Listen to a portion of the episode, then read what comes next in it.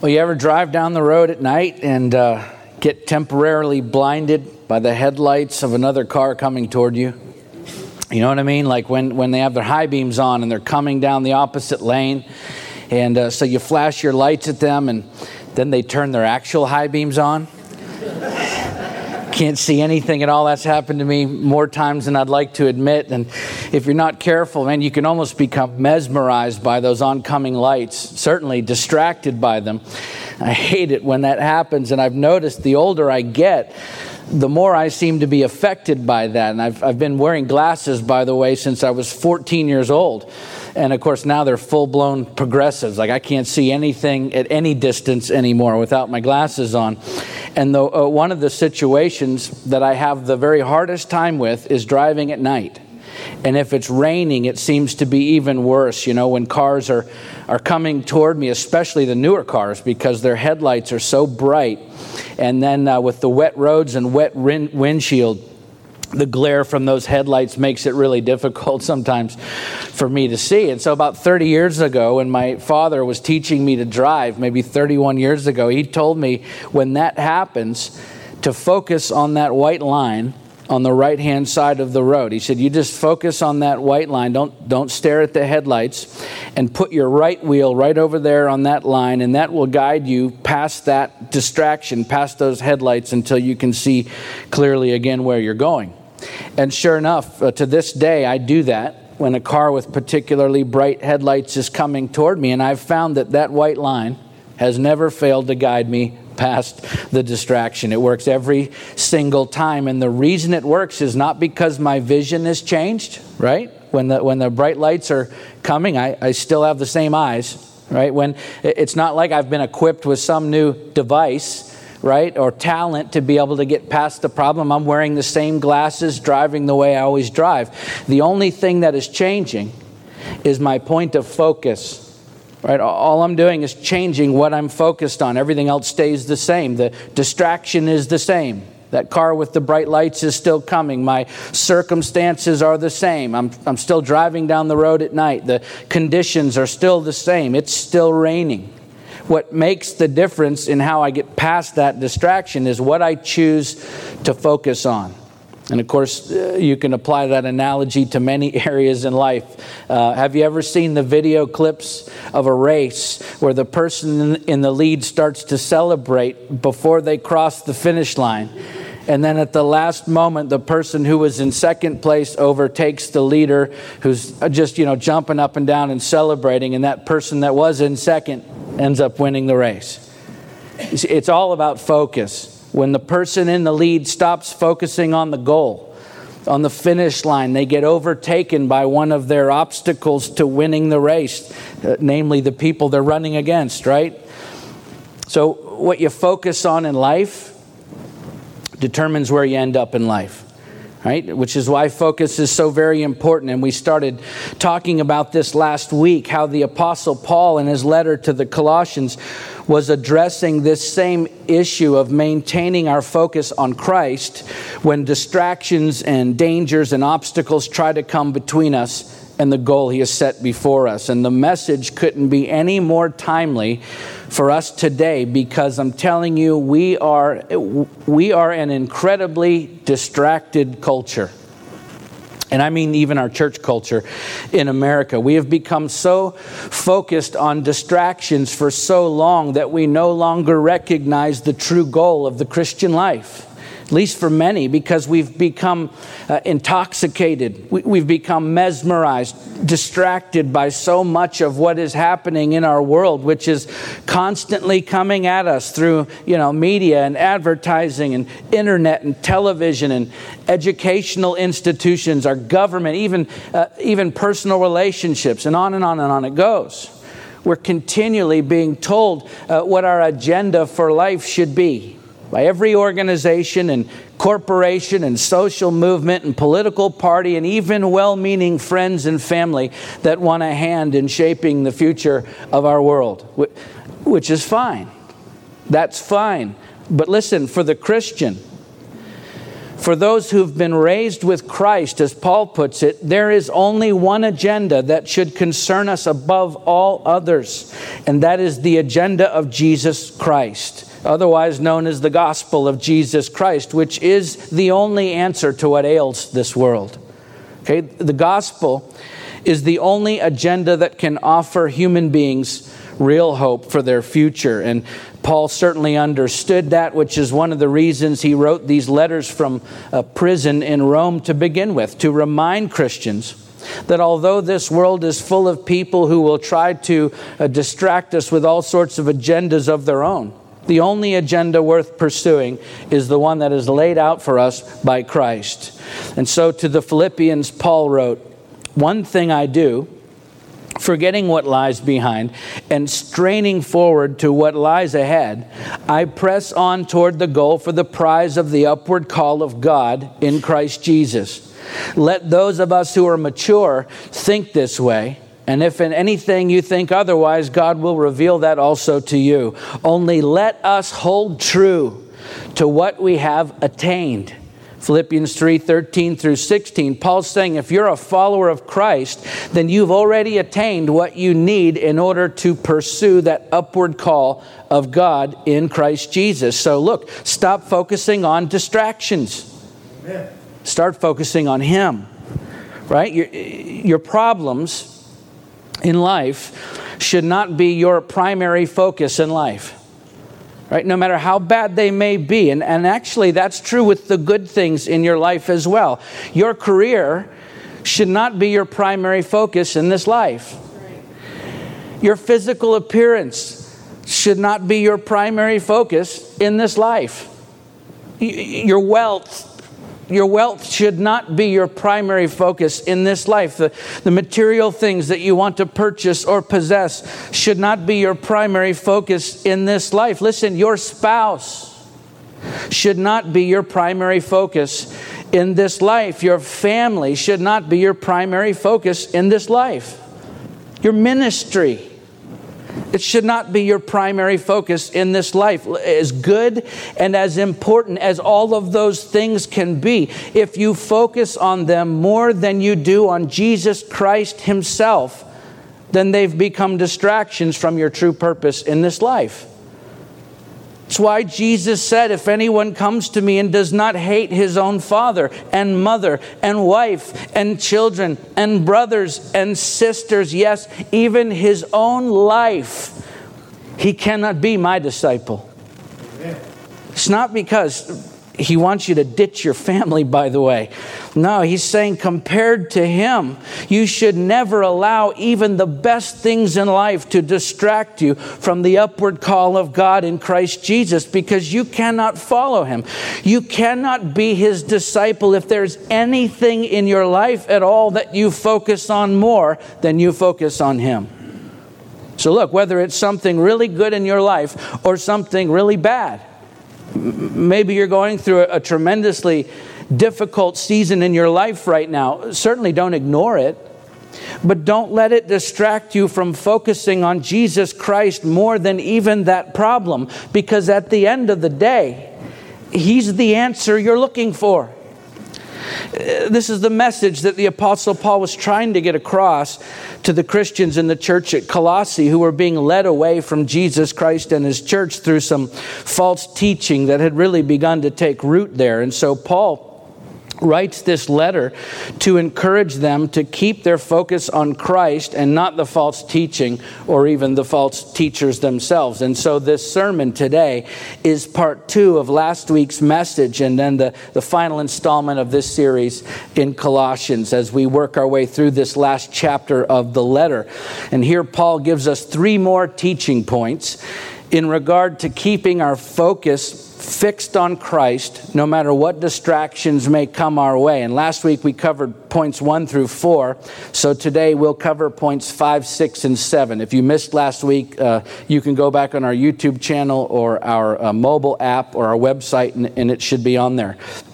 So let's turn there together then to Colossians chapter 4, picking up where we left off last week, and we'll see what Paul has to say in the final part of this letter about about what it takes for us to remain focused on Christ even in the most challenging seasons of life. We'll begin by reading the first four verses.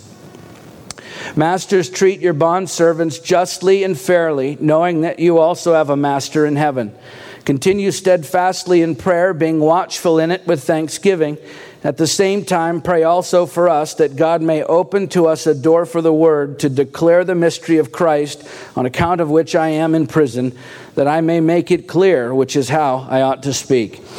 So, this the first verse here, it's really a final comment on the discussion at the end of chapter 3. It probably should have been attached to the end of chapter 3 instead of the beginning of chapter 4. Uh, we covered 3 last week as Paul talks about the relationship between bondservants and their masters. Okay, in the uh, Roman Empire, people were, were either slaves or they were free, and it, it had nothing to do uh, with race or ethnicity. Rather, anyone could become a slave and any slave could become free. And so, unlike uh, slavery in North America in the 18th and 19th centuries, slavery in the Greco Roman world of the first century functioned a lot like a credit system. Uh, to pay their debts, people had the option to sell themselves into slavery until their debts were paid back. In fact, slaves could hold positions of authority over other people, they could even own property.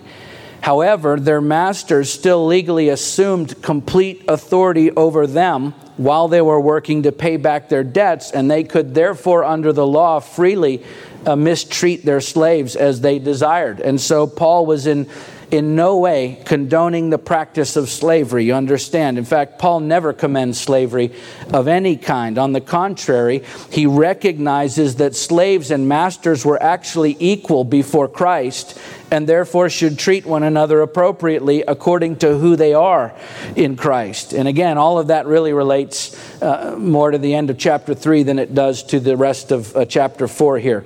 So we'll move on, where in verse 2, Paul says, continue steadfastly in prayer, being watchful in it with thanksgiving.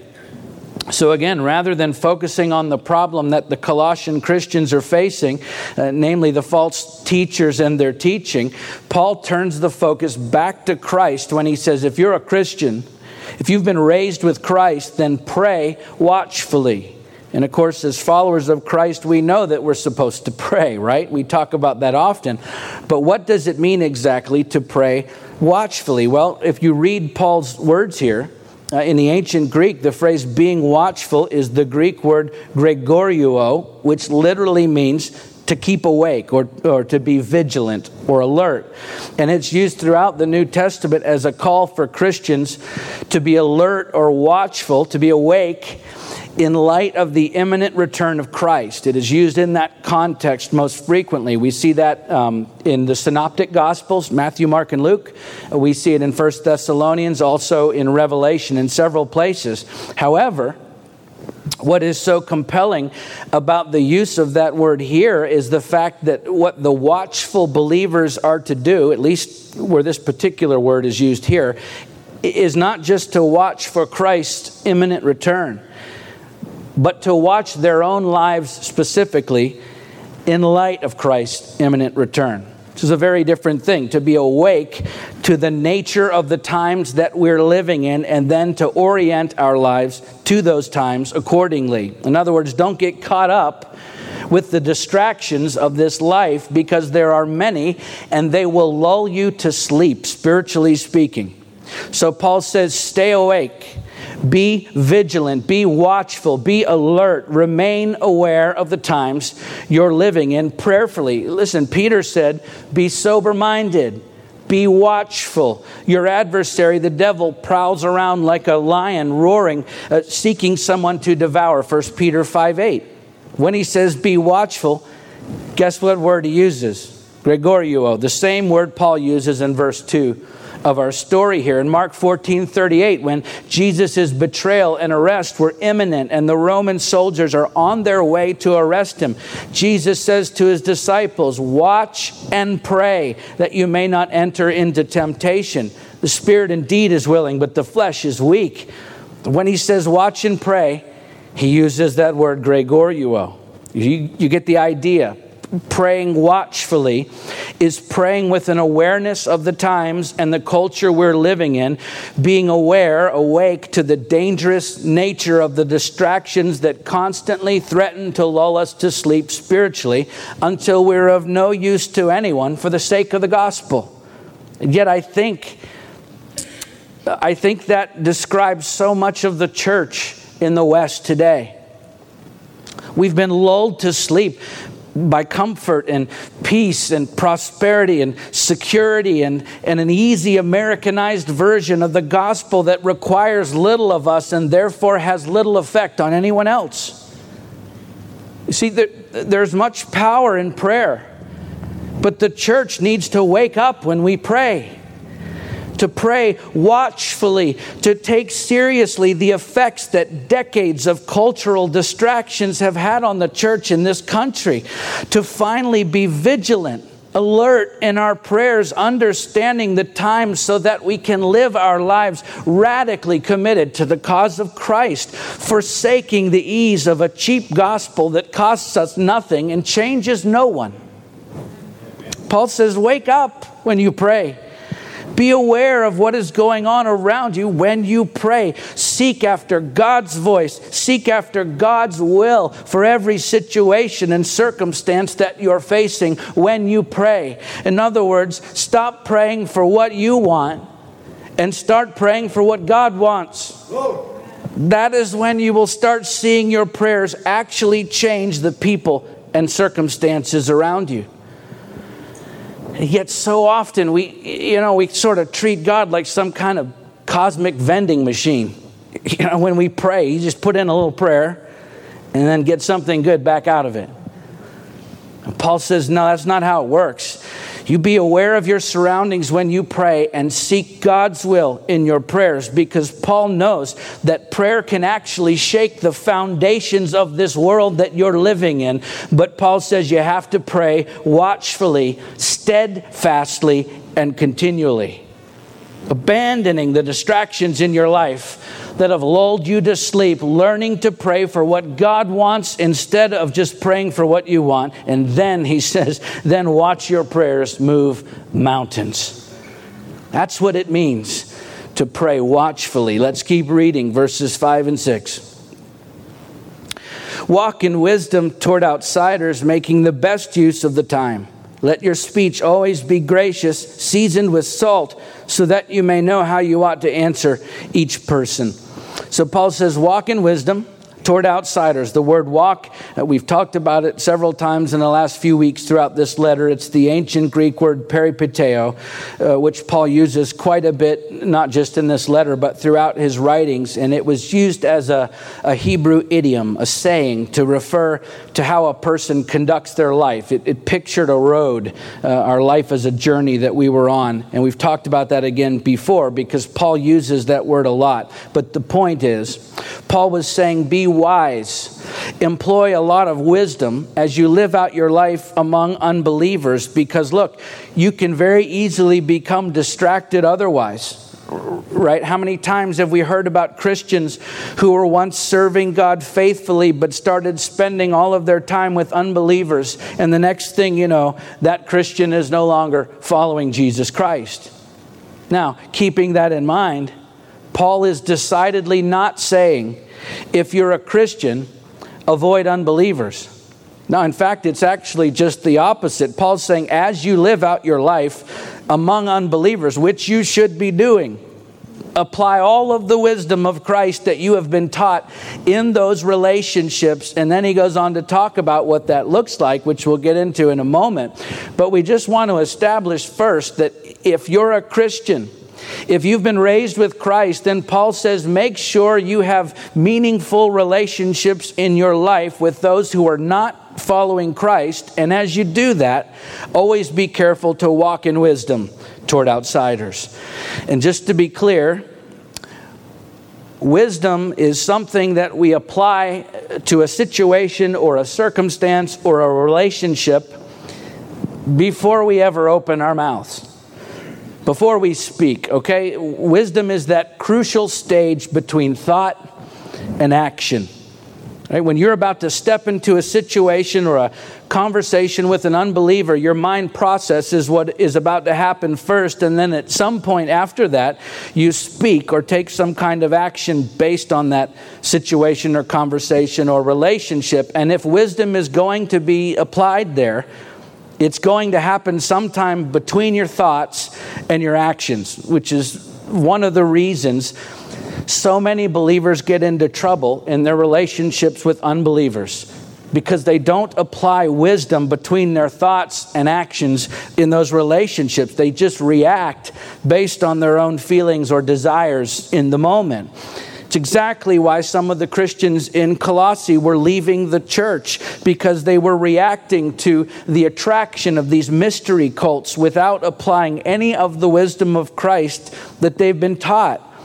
They were too easily distracted by the allure of something that they desired to have. It was something new and they wanted it, which means they were easily led astray. And so Paul says, Listen, slow down for a second before you act, before you speak, and first process what's being presented to you by weighing it against what you've already been given by way of the gospel of Christ.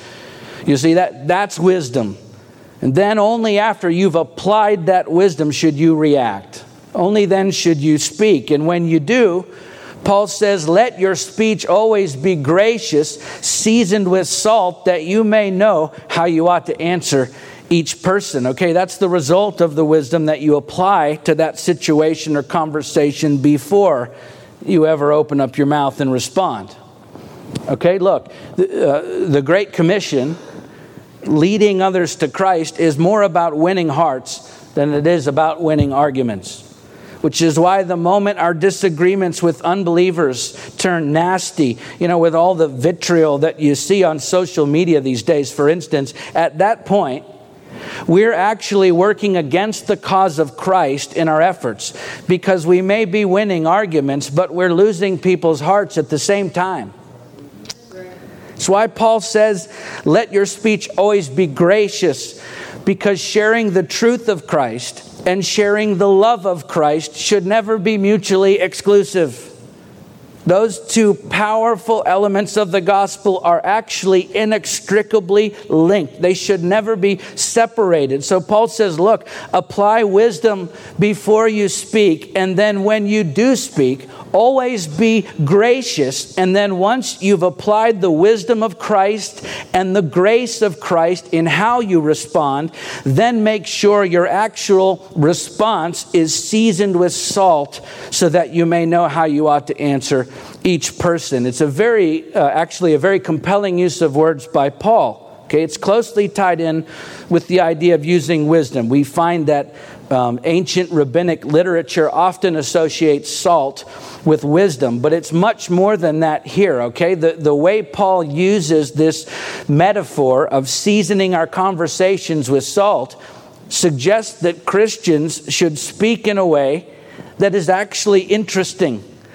stimulating, wise, and winsome, attractive, appealing speech. Our speech, our conversations especially with unbelievers, should never be witless, useless, foolish, mindless talk. In fact, uh, according to the phrase seasoned with salt, our conversations about Jesus Christ and his gospel should never even be flat or boring. No, Paul says they should be winsome, attractive, interesting to the listener, which is exactly how our lives are to be lived out in this world, by the way. Jesus said that we are the salt of the earth. Matthew 5 13. So our speech and our lives then are to flavor and preserve everything they come in contact with because that's what salt does. It flavors and preserves the food it is applied to, which means as followers of Jesus Christ, listen, we need to have more to say than a few old worn out cliches about what it means to follow Christ. We need more than bumper sticker sayings about our faith. We need more than a handful of go to Bible verses to be able to effectively represent and defend the gospel. In the Acts of the Apostles, Luke describes an interaction between a follower of Christ named Stephen and a wide variety of Jews and Greek speaking Gentiles who came there to debate with him. Luke describes the event this way. Then some of those who belonged to the synagogue of the freedmen, as it was called, and of the Cyrenians, and of the Alexandrians, and of those from Cilicia and Asia, rose up and disputed with Stephen. But they could not withstand the wisdom and the spirit with which he was speaking. Acts 6, 9, and 10. You guys, you understand? Christians should be the most interesting and winsome people on the planet Earth. Our speech, when we talk to people, is supposed to be engaging, interesting, attractive, compelling, and full of the wisdom of Christ. We should be the kind of people that other people want to listen to. But if, if their only interaction with professing believers is uh, angry and arrogant people on social media who are bent on winning every single argument, or Christians in person who don't know enough about their own faith to be able to discuss the gospel in a way that is gracious and articulate and interesting, then how could we ever expect them to want to come to our churches or listen to anything that we have to say at all?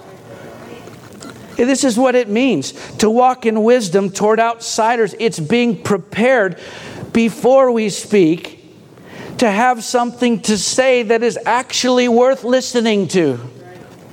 The Apostle Peter said, Always be prepared to make a defense to anyone who asks you for a reason for the hope that is in you, yet do it with gentleness and respect.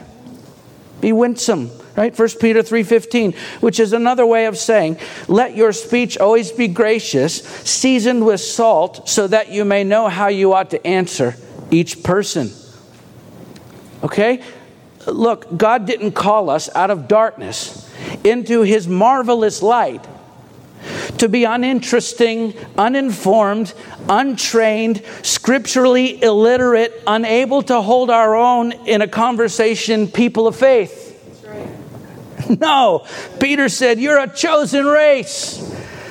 You are a royal priesthood, a holy nation, a people for his possession that you you may proclaim the excellencies of him who called you out of darkness into his marvelous light. 1 peter 2 9 that is a description of the most interesting people in the world proclaiming the most captivating message the world could ever hope to hear. And it has nothing whatsoever by the way to do with diplomas or degrees. All you need is a, is a good bible I'll buy you one if you don't have one. All you need is a good Bible, a little time, a lot of commitment, and the Holy Spirit inside of you. And your conversations will become something people will actually look forward to. Because your words will be dripping with the pure life and light of the gospel of Jesus Christ. You want your life and speech to be exhilarating, seasoned with salt? Then live in the Word of God.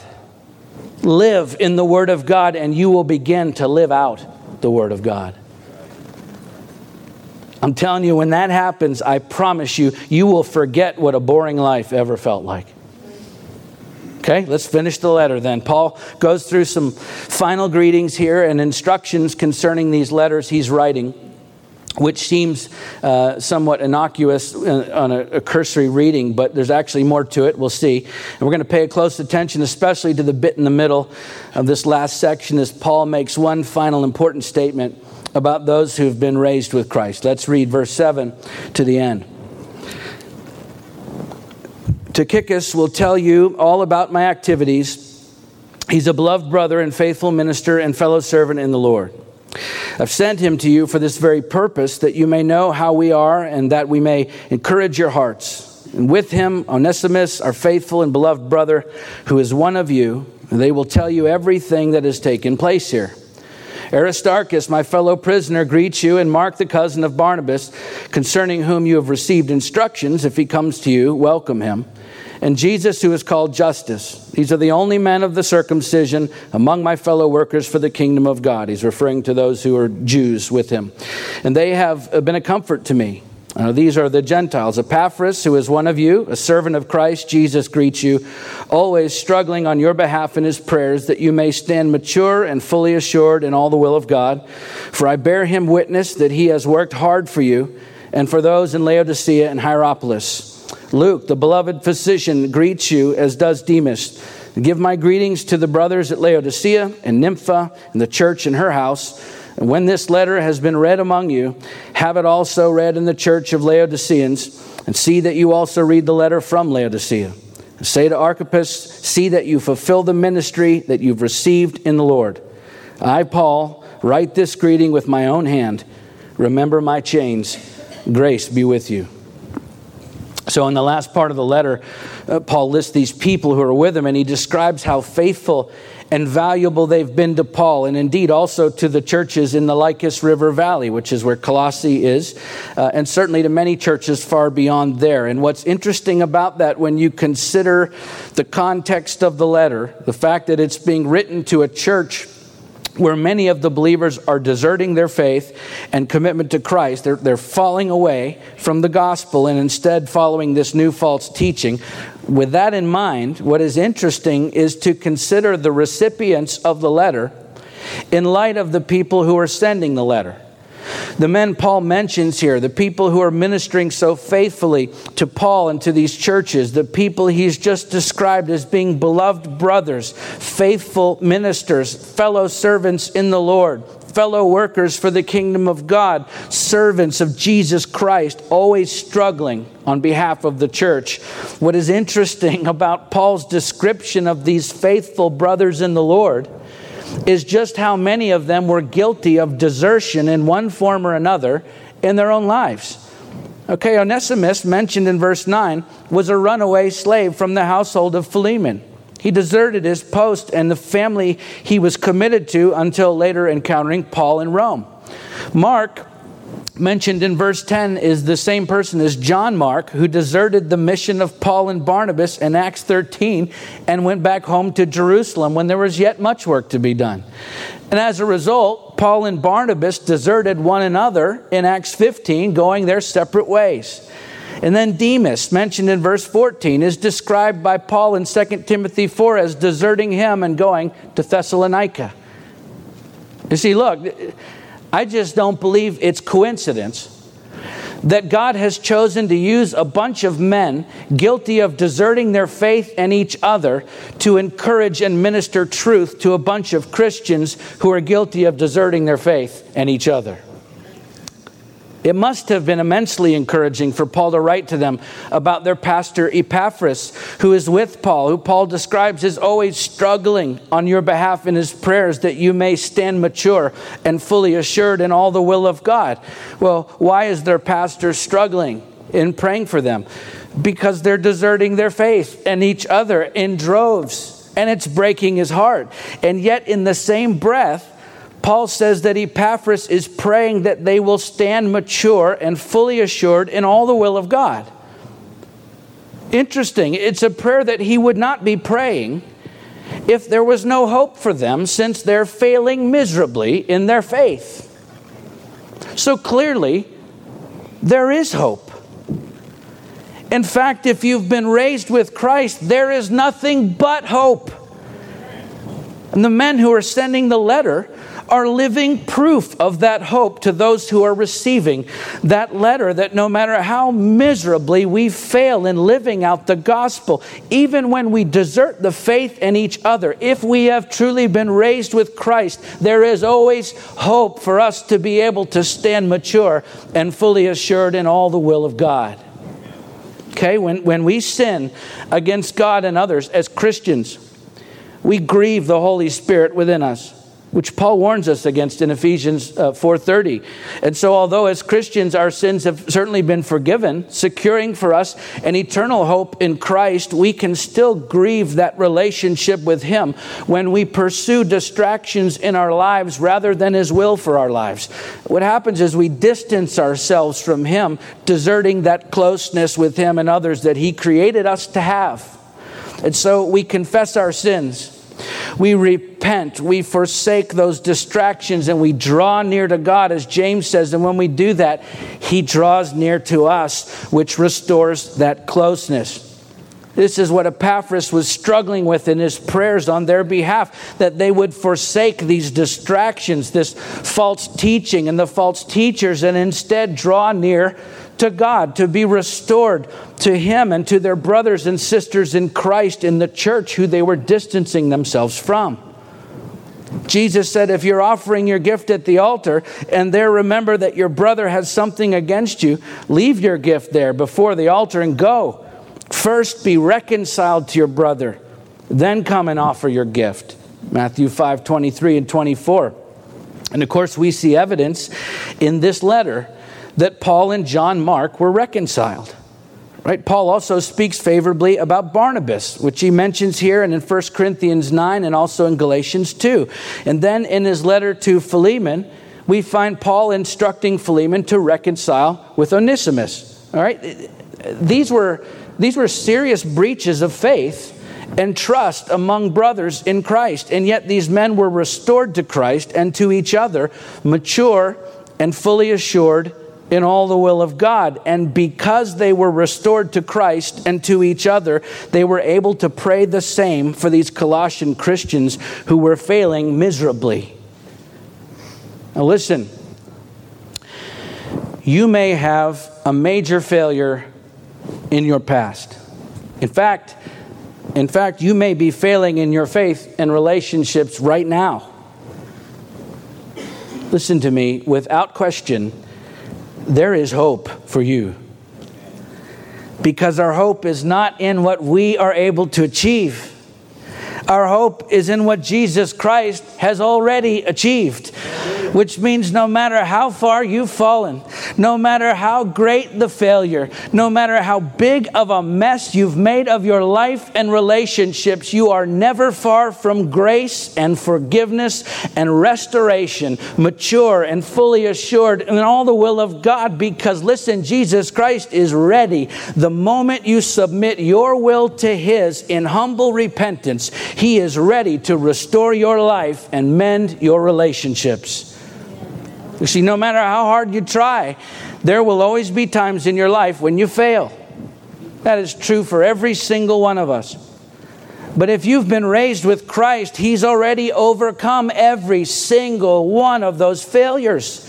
Every one you've ever committed and every one you're ever going to commit, which means your hope is secure in Him and in what He has done, not in the successes and failures that you stack up in your life over time. Bible scholar David Garland wrote, We can never succeed on our own. The good news of the gospel is that we do not have to. We live in Christ and triumph through Him.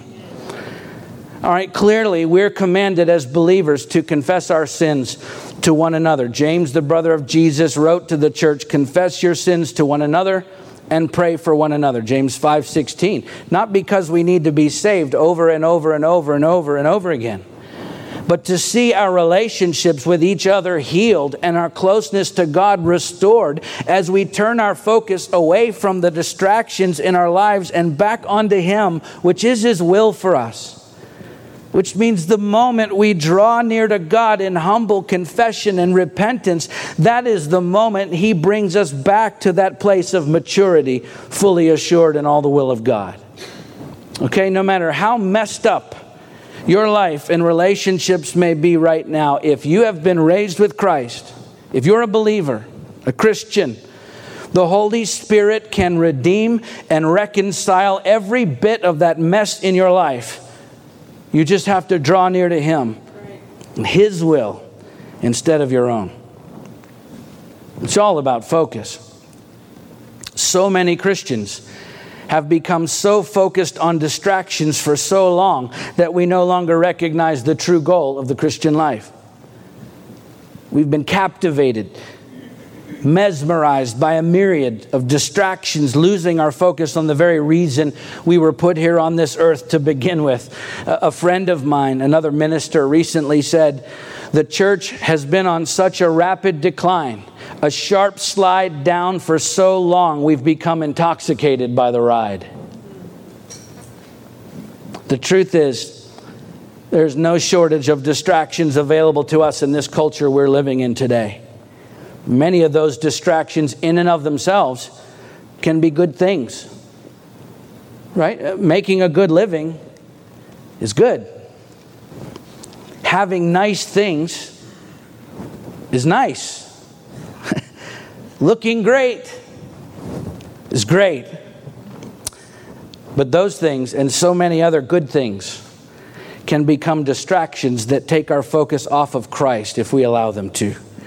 Listen, our problems, to be sure, our problems can distract us from focusing on Christ. In fact, you may be going through a tremendously difficult season in your life right now. By all means, don't ignore it. But don't let it distract you from focusing on Jesus Christ more than even that problem, because at the end of the day, He is the answer you're looking for. In fact, He's the wealth that we're all looking for. He's the treasure that we all long for. He's the image that we all strive for. He's the family that we live for and the only one worth dying for. He is, in fact, the sum total of everything we could ever want or need in this life and the next. So, why settle for distractions when you've been raised with Christ? If you will but live your life focused on Him, pray watchfully, walk in wisdom, and stand mature, fully assured in all the will of God, you will not easily be led astray but you will lose your taste for the distractions of this world and yet want for nothing. Let's pray.